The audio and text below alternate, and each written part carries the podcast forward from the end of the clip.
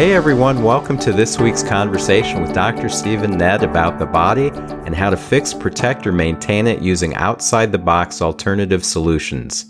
If you're a big fan of the pharmaceutical or surgical approach, you are so in the wrong place because on this podcast, we're not going to be pushing the conventional medicine methods or way of thinking about health. If you're looking for another way to live longer and healthier, join me, Ron Nedd, and my brother, Dr. Stephen Nedd, for this week's body chat about the seven principles of fat burning, part two. Me? I'm a retired Twin Cities chiropractor currently helping people buy and sell homes in the Tampa Bay and Los Angeles areas. My brother has a thriving chiropractic practice in the Clearwater area of Tampa Bay, Florida. In this podcast, we're going to chat about all sorts of topics related to health, nutrition, exercise, just about everything having to do with the body. You're invited to listen in to our body chat, but don't forget that neither of us is giving you health advice. So don't rush off to do something without either checking with your doctor first or seeing Dr. Stephen Nedd as a patient at his office. Good evening, Steve. Good evening, Ron. So, we're now going to finish up our two part series on the seven principles of fat burning. And so, we're going to start off this week kind of picking up where we left off. We went through a lot of the foundational and basic information from the book. So let's begin by going over the four body types again, and then go over how to determine what type you actually have. All right. Uh, the four different body types again are adrenal, ovary, thyroid, and liver. And, you know, they're based on specific hormone imbalances in the body due to weaknesses in these organs, which cause you to put weight on in specific areas of the body and this weight gain can be due to fat, fluid, or even cellulite. Mm-hmm. Now, you know, there's a couple ways that you can determine which you have. And probably the easiest way is to take the quiz in chapter four to determine the dominant body type that you are. There's also a seven question pre quiz that you can answer. And if you answer yes to any of them, then you pretty much have liver and gallbladder issues and will need to follow the diet for the liver and thyroid after doing the liver enhancement program, which you'll likely have to be on for a longer period of time than usual. Okay. And then, you know, the other way to find out is to just look at yourself and see where weight is being distributed, uh, along with noting various symptoms that are characteristic of the four body types. And since there are so many symptoms under each body type, I'm not going to list them, but I'll again summarize the specific weight gain patterns of each body type. All right. So, you know, the adrenal body type has fat getting stored around the organs of the abdomen, which produces a sagging or hanging or what's called a pendulous abdomen. Mm-hmm. The ovary body type is basically seen in females where estrogen cellulite type fat is found under the skin and specifically located from the belly button down, creating a stomach bulge and around the hips and thighs, causing the no- notorious saddlebags. Correct. Uh, with the thyroid body type, instead of actual fat, a waste like substance ends up accumulating between the cells all throughout the body, causing a condition called myxedema. And this produces an overall appearance of weight gain throughout the body instead of just in one location. Mm-hmm. And then finally, the liver body type also is not so much a fat problem, but more so an accumulation of fluid in the abdomen, causing a pot belly appearance. All right. Now, you know, I, I, would also like to add that I would definitely recommend getting Dr. Berg's latest version of his book, The Seven Principles of Fat Burning, you know, since it's been updated and more complete. It's actually been renamed The New Body Type Guide, and you can get it on Amazon and most other bookstores. Okay. It has more information. It has all the basics from this book, but he's added a few things because, you know, research has changed. He, I think he originally wrote that book in the early 2000s, and now he uh, redid it in around 2017. Cool. Yep. All right. Well, according to Dr. Berg, at least in the Seven Principles of Fat Burning, and probably in the new book, there's 10 fat burning triggers and blockers. And you touched on this briefly last week. But why don't you go over again what they are and why they're important?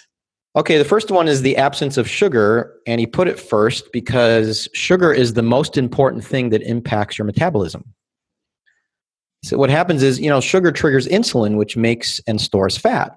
And insulin is especially harmful because not only does it block fat from being used for fuel, but it also causes sugar to be converted to fat. Mm-hmm.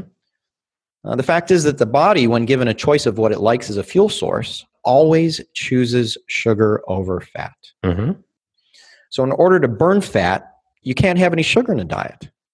And that's why the absence of sugar is then considered the most powerful trigger to fat burning. Cool. Yeah, it's easier said than done. Yeah. All right, next up is vegetables, and they're excellent fat burning triggers, especially for the majority of people who are overweight and are actually severely dehydrated despite drinking lots of water. So, what's occurring is that they have too much water outside their cells and not enough inside their cells. And this is due to having a deficiency of potassium in their cells, likely due to them not getting enough potassium in their diet from not eating enough vegetables. And as you know, we went over this in the recent podcast on potassium and sodium. Right. Yeah, and, and vegetables are by far the best source of potassium, and they have excellent ratios of high potassium and very low sodium. Again, too much sodium also causes the body to retain water, and most people are consuming way too much sodium and not enough potassium, which creates the unhealthy ratio that produces the water retention. Correct. Dr. Berg includes an excellent chart in his book showing fruits and vegetables containing high ratios of potassium to sodium. Mm. Yeah, and he also points out that potassium also helps to lower insulin levels, which will obviously improve your fat burning.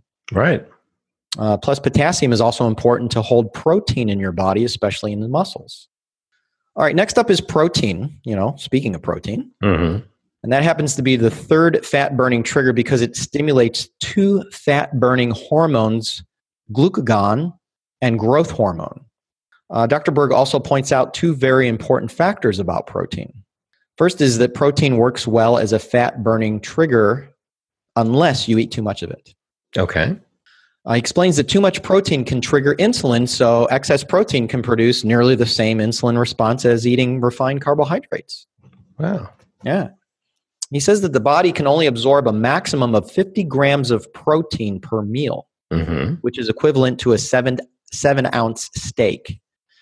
Plus, your liver has to be healthy to even handle this much. So, if your liver is not in tip top shape, or if you have a slow thyroid, then it's important to cut back your protein intake to as low as 25 grams per day. Wow. I know.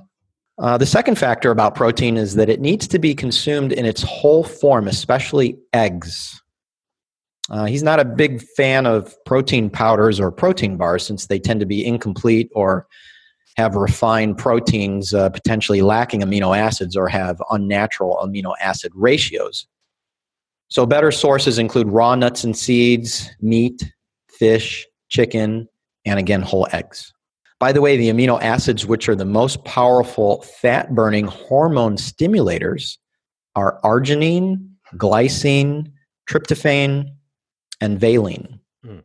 And instead of taking them in supplement form, he lists in the book the best foods that you can get them from.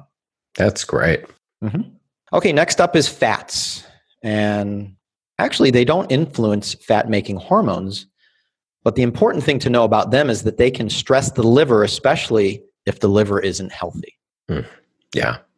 So, you know, fats, especially the essential fats like omega 3s and 6s, are needed for many functions in the body. So, you can't restrict them too much and go on a low fat diet because that could be dangerous to your health. Yeah.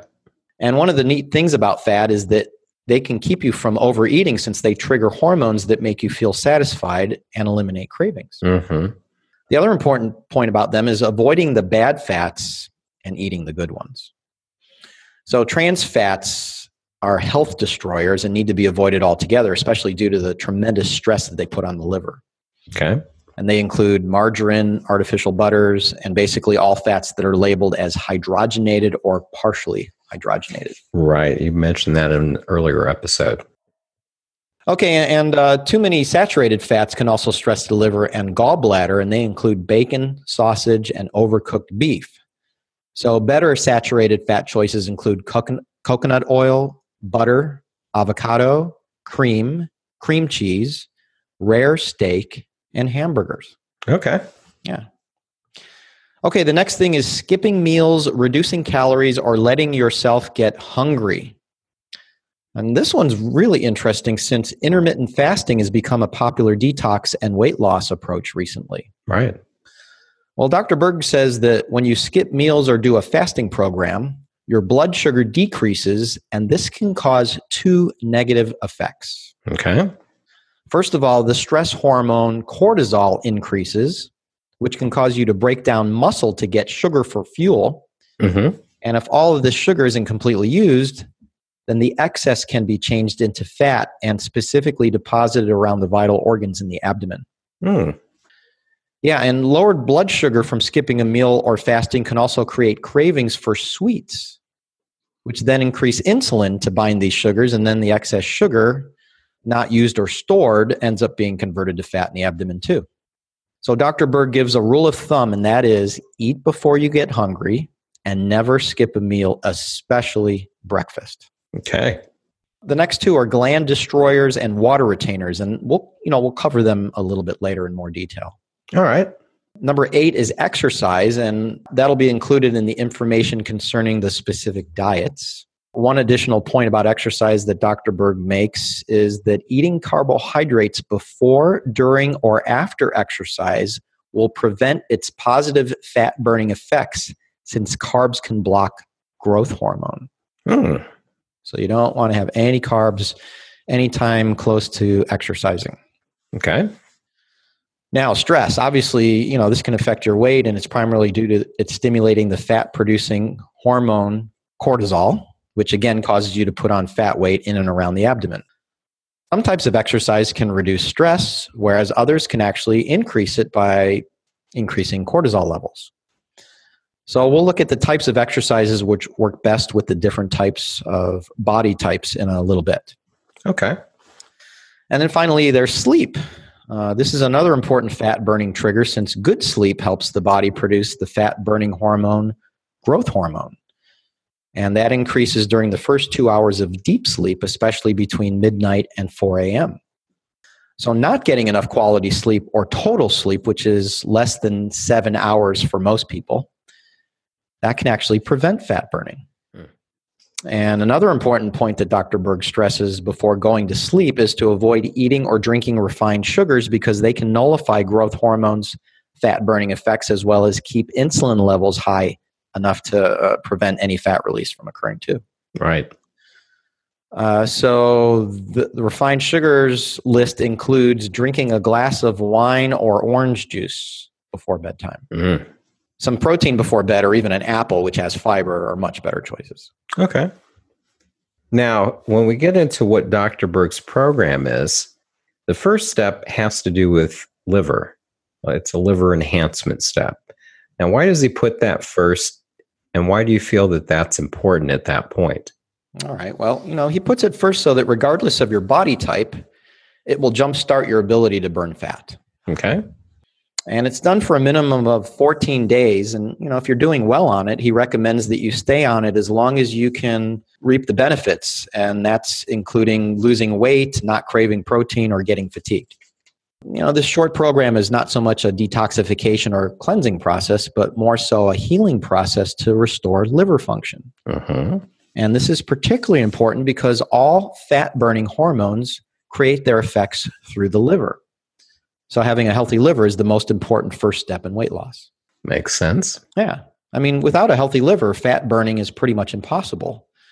Basically, this step in general is high in vegetables, low in protein with no animal protein, and it's also low in fat. Hmm. Okay. So it'd be a lot of more vegetables than fruits and vegetables, possibly. Mhm. Okay. Now, after addressing the liver, the next step is changing diet and exercise to fit your body type. What are the first basic rules that need to be known? Well, you know, what's interesting about the four different body type foods is that they are basically the same, but the big difference is that the amount of protein and fat will vary. So you add more protein based on how your body responds to the initial liver enhancement step. Mm-hmm. In general, if you're a liver or thyroid type, then you'll respond better to high vegetable, low protein, and low fat foods. Okay. And if you're either an adrenal or ovary type, then you'll need more protein as well as fat, in addition to keeping your vegetable intake high. Okay. So throughout the whole thing, no matter what uh, type you are, you're always going to have high vegetable intake. Right. Yeah. And another important difference in the different meal recommendations is the daily frequency of eating. For example, in the liver enhancement step, you eat frequent meals with snacks. Mm-hmm. In the liver and thyroid eating plan, you eat the same foods and portions, but liver types eat three meals with no snacks, and thyroid types eat three meals with snacks. Oh, okay. And then in the adrenal and ovary types, they eat the same foods and portions with frequent meals and with snacks. All right. Now, the reason the liver type does not snack is because the liver is responsible for growth hormone, and growth hormone is produced in the brain by the pituitary gland, but it works through the liver, and a bad liver can prevent it from being produced. Hmm. In addition, growth hormone is stimulated when you're not eating. So, eating more frequently, like snacking, can reduce production of it when the liver is stressed. Okay. Now, let's look at exercise basics for the different body types. Mm-hmm. Uh, the main point that Dr. Berg makes about exercise is that you need to follow the correct exercise program for your body type to burn the most fat during exercise because the wrong kind of exercise can actually stop weight loss. Mm-hmm. And, you know, there's two primary types of exercise. There's aerobic, which is low intensity, low pulse rate endurance exercise, Mm-hmm. and anaerobic, which is higher intensity, higher pulse rate resistance exercise. Right. So let's go in a little bit more detail on each of these. Aerobic exercise involves low to moderate activity, which includes walking, mild treadmill use, biking, light jogging, light swimming, light cross country skiing, and other activities in which your heart rate is maintained in the 127 to 130 beats per minute range. All right. This type of exercise allows the body to burn fat fuel during exercise and slightly after. And the key thing that you need to remember about aerobic exercise is that you don't actually start burning fat until after 30 minutes of continuous exercise because you have to burn off the body's limited sugar supply first before you get into fat burning. Okay. I mean, this means that if you do any of the aerobic activities that I just mentioned, such as a mild treadmill session for, let's say, 20 minutes, I mean, you'll burn calories, but they're only going to be from circulating or stored sugar, but not from fat. All right. And, I mean, and some people even need to exercise longer, like 40 to 50 minutes to tap into their fat reserves. So, this type of exercise really should be done for upwards of an hour or more to really benefit from it. All right. Now, the body type that benefits the most from aerobic exercise is the adrenal type, since it causes the least stress on the body and it won't take nearly as long to recover. And it should be done every other day in the beginning and then eventually daily. Okay.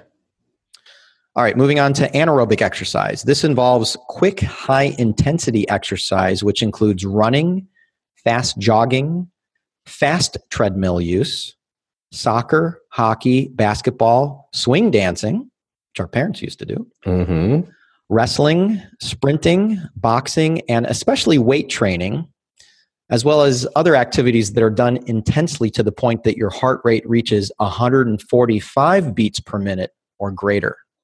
Now, this type of exercise also differs from aerobic exercise in that instead of burning fat fuel during the time you're working out, it stimulates fat burning hormones 14 to 48 hours later. Mm. Yeah. These fat burning hormones are growth hormone, glucagon, and testosterone. And for more information on these, refer back to our previous podcast on this topic. Okay. It's also very important that when you do anaerobic exercises that you do them in short intense bouts with lots of rest in between so that the muscles are activated without overtraining and stressing out the adrenals too much. Okay. Uh, anaerobic exercise should also be done at most every other day.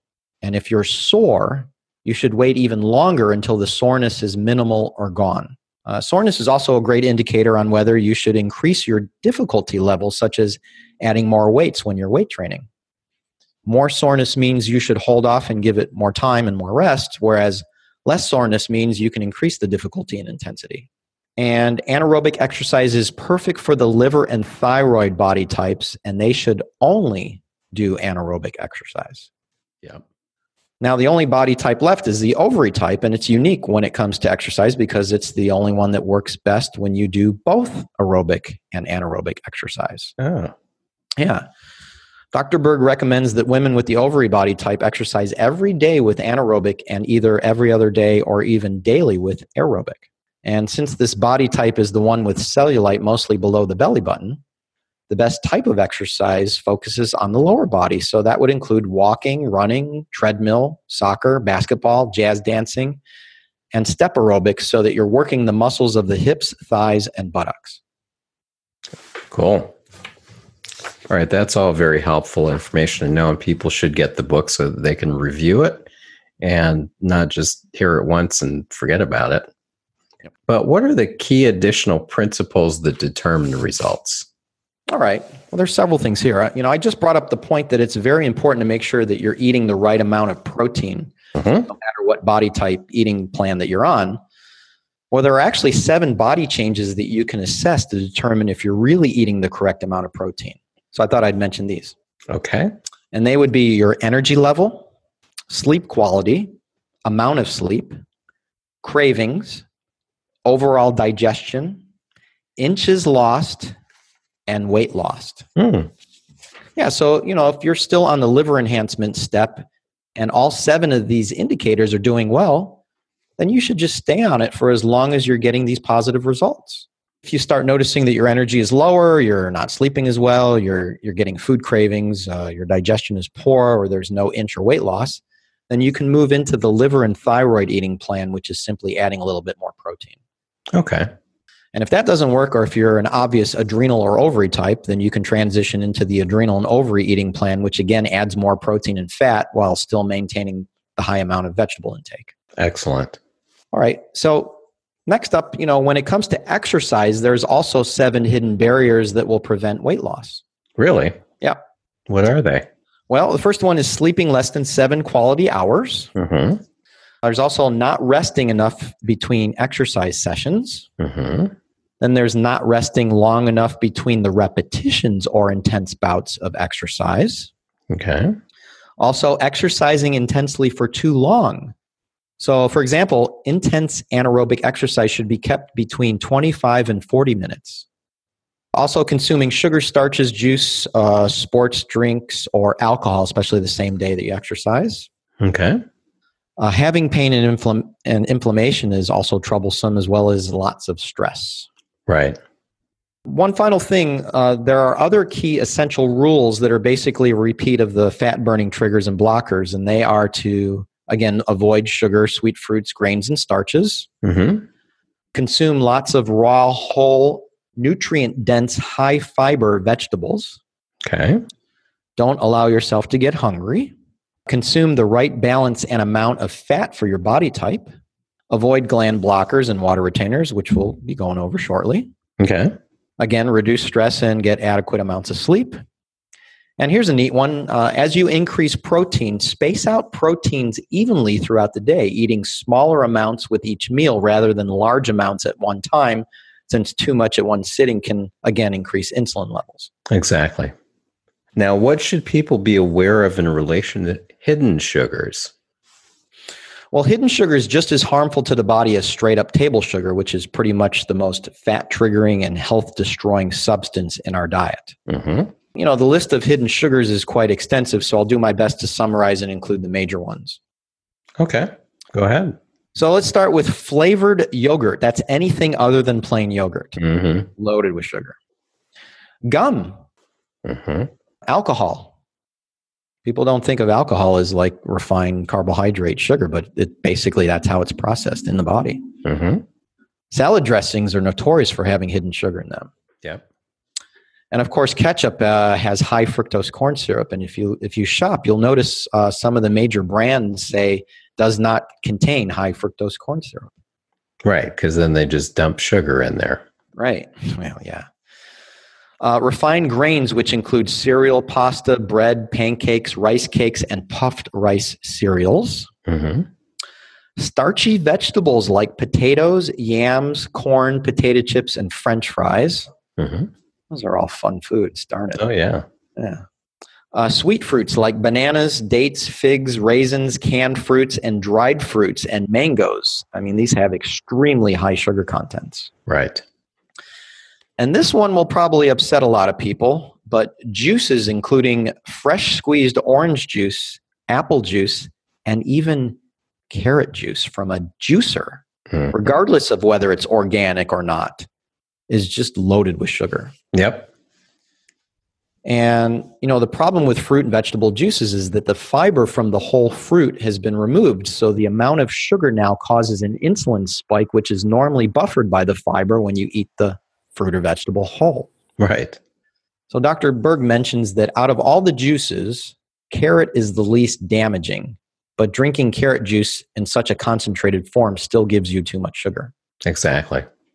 Yeah, um, you know, he does give one exception to juicing, and that is if someone is very ill or has lots of fluid retention, then they can juice fresh vegetables once or twice a day in a combination of celery, carrot, beet, radish, red potato, and kale. And this must be consumed immediately to get the full benefits of the enzymes. hmm And then finally, Dr. Berg, just like us, also puts stevia at the top of the list for sugar substitutes and recommends avoiding all artificial sweeteners. Good.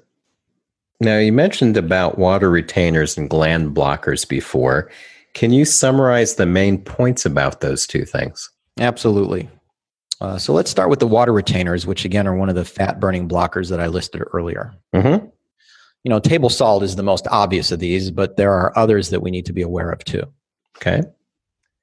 So let's start with MSG, also known as monosodium glutamate. This is a huge culprit in causing water retention because it contains large amounts of sodium. Mm-hmm. And the big problem with this substance, which is used to make foods taste better, is that it goes by many names other than MSG. Oh, yes. Yeah, these sneaky food manufacturers can put it into their products and can call it all kinds of things. So I thought I'd list them. You know, the main ones that, are, that you'll see in food.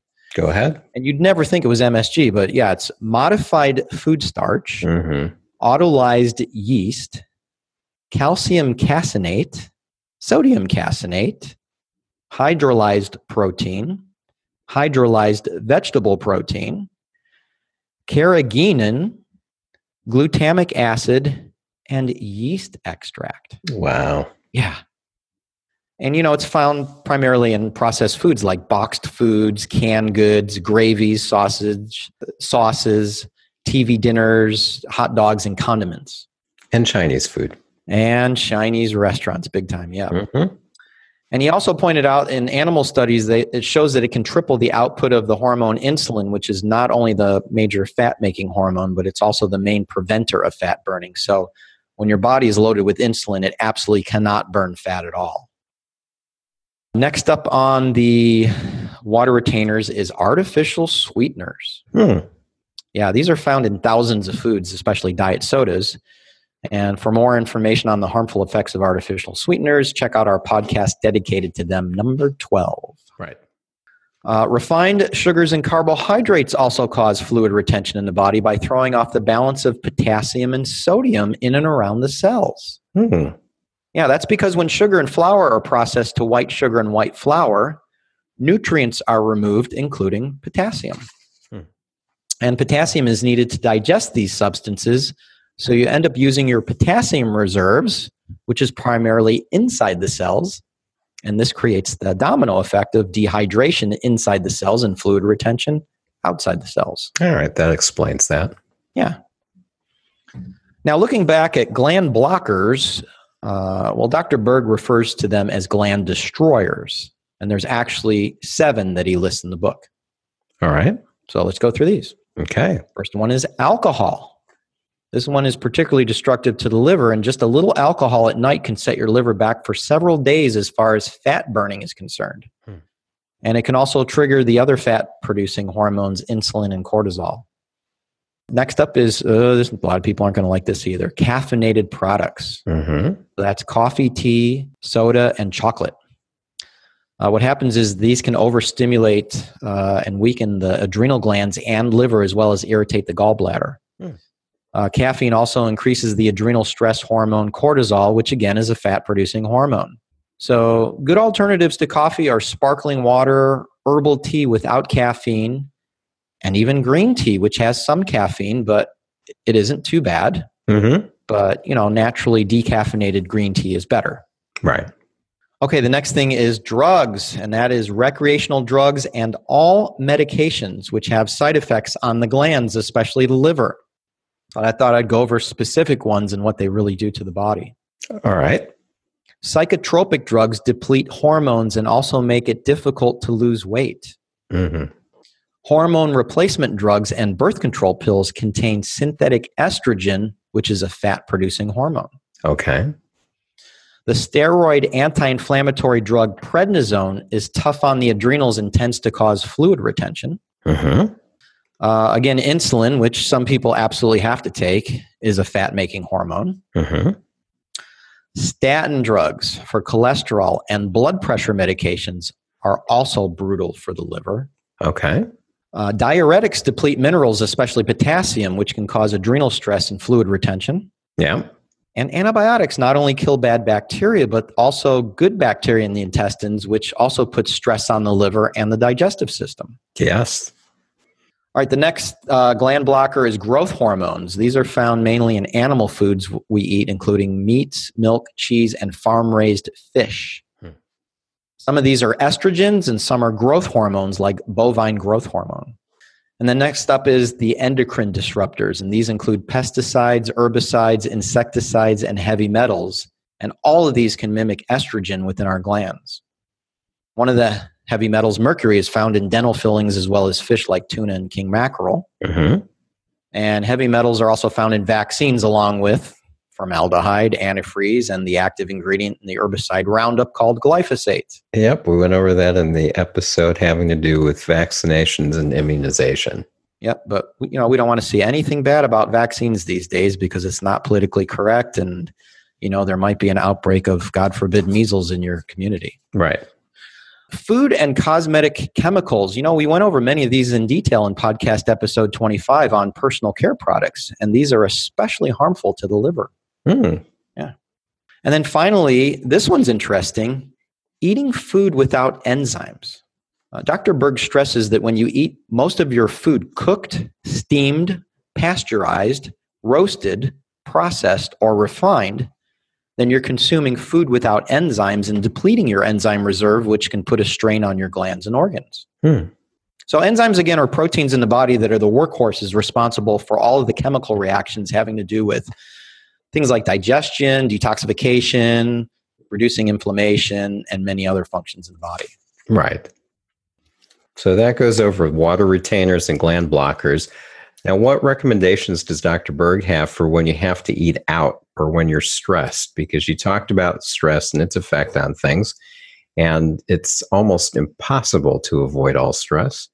And there are times where people are going to eat out, where they're not going to be able to control as well as they do when they're at home. So, what does he recommend for those two situations? Okay, well, let's start with eating out at restaurants. You know, we just learned that Chinese restaurants are notorious for having food with MSG. Mm-hmm.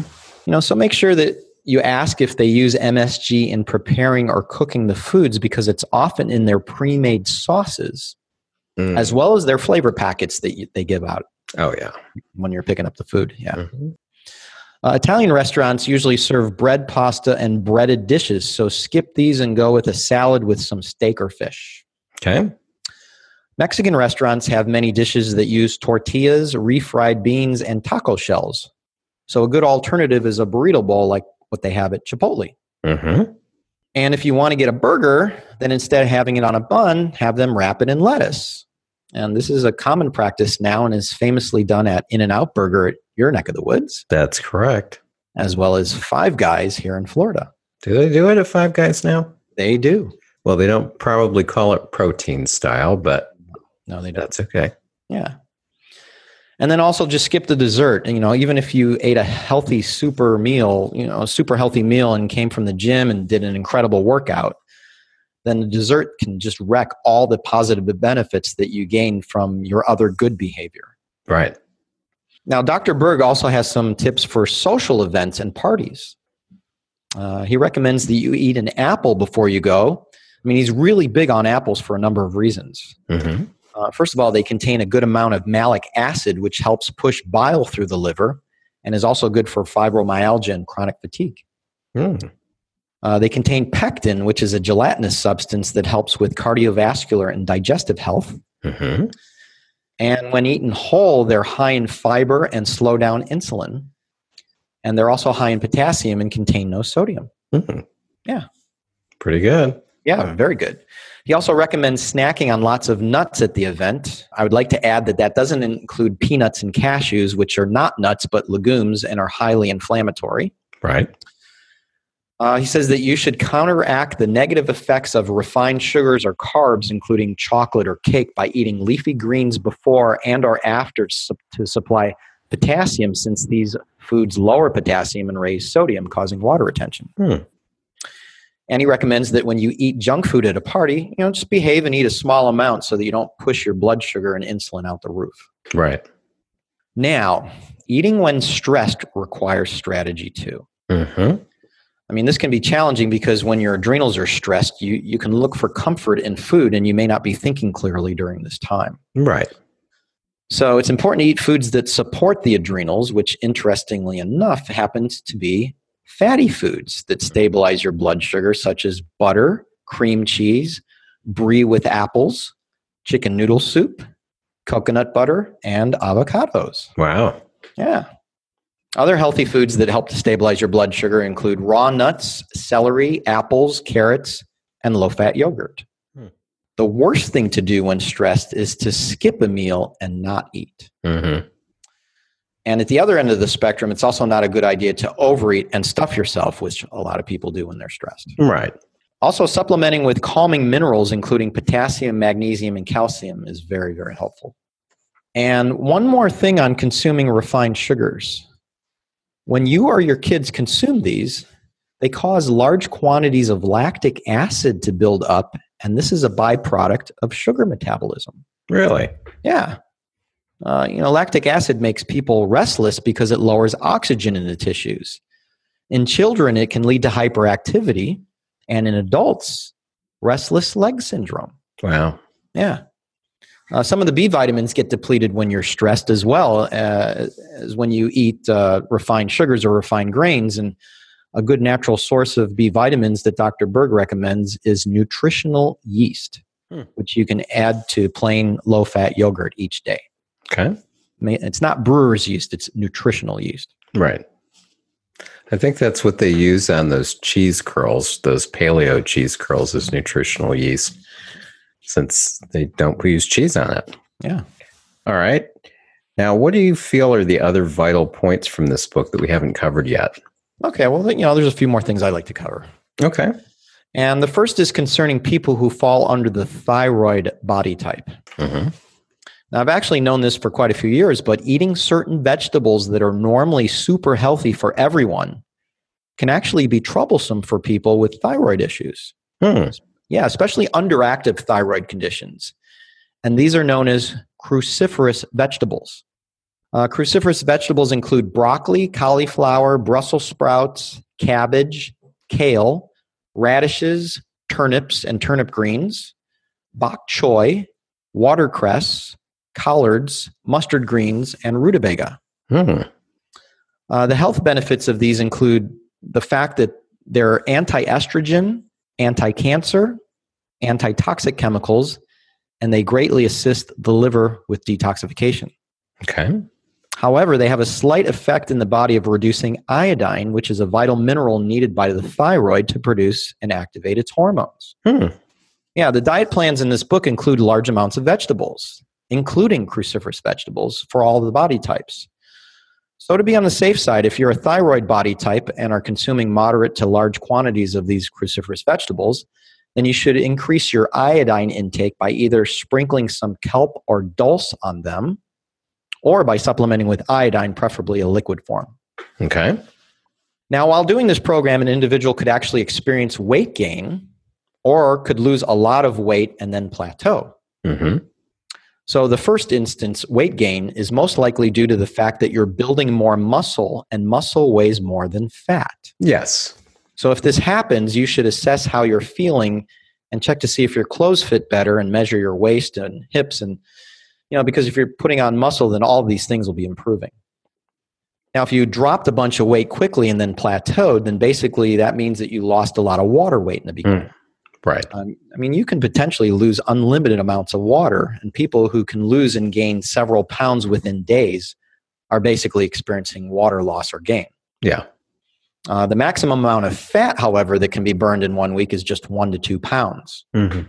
So if you initially lose a lot of, you know, a ton of weight and then slow down to one to two pounds a week, then it's perfectly fine because you lost a bunch of water initially and are now taking off fat. Good. And then the other thing that I love that Dr. Berg shares in this book is his famous cranberry drink. Oh, yeah. You know, I know you're very aware of this because I've seen you make it and I've used it uh, myself and have recommended it to lots of my patients since I found out about it last year. Mm-hmm. So he has you start making it during the liver enhancement step, and he recommends that you drink it first thing in the morning upon arising, before lunch, and before dinner. And it's basically a mixture of six ounces of water, either spring or purified water, Mm-hmm. two ounces of unsweetened cranberry juice, Mm-hmm. one teaspoon of lemon juice, Mm-hmm. and a half to a teaspoon of apple cider vinegar. Mm-hmm. So the cranberry juice supports normal kidney, bladder, and urinary tract functions and is very high in potassium and low in sodium. Mm-hmm. The lemon juice supports normal immune function and helps contract the liver. Mm-hmm. And the apple cider vinegar, preferably Bragg's, helps to balance the body pH, eliminate waste acids, provide potassium, fortify uh, the good bacteria in the intestines, and reduce water retention. Okay. Uh, both lemon and apple cider vinegar also help stimulate hydrochloric acid production in the stomach to improve protein digestion and the absorption of calcium, magnesium, iron, and B vitamins. Mm. Now, personally, this drink is a bit too bitter for me, so I normally add a few drops of stevia to it to make it more palatable. Okay. So now that we've gone through all that, is there anything else you'd like to add before we end? Yes, I would like to talk briefly about something that Dr. Berg touches on in the seven principles of fat burning, but goes into more detail about it in his newer book. Okay. And it's called Body Composition Analysis. Mm-hmm. In the questions and answers section of the seven principles of fat burning, the, the question was posed How do I know if I have water weight or fat? Hmm. Yeah, so Dr. Berg answers it by saying that you can get tested using a body composition analyzer, and this allows a practitioner to measure body fat versus fluids. Mm-hmm. You know, this is helpful, for example, if you're overweight and you get your body fat tested and it comes out low or normal. Hmm. And that means that you likely have more fluid weight. Hmm. And, you know, this is likely someone with the liver body type pattern and is probably someone who has tried to exercise and has failed because, you know, you've got to first handle the liver with the liver enhancement program and then follow the liver diet, plus do intense anaerobic exercises such as resistance weight training two to three days a week in short bursts. So Mhm. chances are these people haven't been doing any of that stuff. Yeah. Now, I have a body composition analyzer, and I'm looking at including it in the nutritional analysis pilot that I spoke of a couple of podcasts ago. Wow. Yeah. I mean, you know, there's various body fat percentage devices available. Uh, some of the more common ones are the ones that you grip or stand on. Uh, these are inexpensive and can be purchased for home use and are also commonly used at gyms and weight loss centers. Mm-hmm. You know, the equipment that I use is much more precise and is used in clinical settings and university based research facilities. Uh, it involves placing two adhesive electrodes on the right foot and ankle, as well as the right hand and wrist. And this device measures electrical tissue conductivity by running a small current through the body for 10 seconds while the patient is lying down. So it's non invasive, comfortable, and gets very quick results. And what's really great about this equipment is that the software that comes with it can do more than just determine body fat percentage and total body fluid. It can even tell how much fat there is in pounds and how much fluid is inside the cells, which is a good health indicator, Mm-hmm. and outside the cells, which is a good toxin indicator. Wow. Yeah. It, it essentially gives an accurate representation of not only how well hydrated someone is, but also their balance of electrolytes, specifically sodium and potassium. Wow. Yeah, and the health of the cell membranes, which are largely dependent on omega 3 fatty acid levels in the body. Hmm. Wow. Yeah. Yeah. So, this assessment will be available very soon in my office and can be used with any weight loss program as well as our upcoming nutritional assessment program. Very cool. All right. Well, you'll have to keep everybody updated on that because I'm sure you have a lot of people that are interested in getting that done. I'm probably going to do that when I come in town next. Cool. Good. Well, that finishes up a long round of nutritional episodes, which were great, starting with all the vitamins, the minerals, pregnancy, and the seven principles of fat burning. Now, next week, we're going to start a little bit of a shift, but it's going to kind of tie into what we were talking about. We're going to go into information about the hormone system or hormonal system. There are, various glands and hormones which are released into the body that affect uh, just about everything, including people's emotional states. And we're going to then go into more depth in things like the adrenals, liver and gallbladder, pituitary and pineal gland. And those have a tie back to what we were just talking about with the seven principles of fat burning, but they have a lot more effects on the body than just that. So that's going to be the next round. We're going to be starting next week on the hormonal system. And so, Steve, I'm looking forward to hearing about all that with you next week. Me too. Cool. Thanks for joining us this week on the Body Chat Podcast. We both really appreciate your time and your attention. We want to provide you with interesting and informative episodes each week. And if you have a topic you'd like us to cover or any questions you'd like us to answer, send an email to us at info at bodychatpodcast.com. That's info at bodychatpodcast.com. To make sure you don't miss any of our upcoming episodes, subscribe to the Body Chat Podcast now on iTunes, Stitcher, Google Play, or Spotify. See you next week.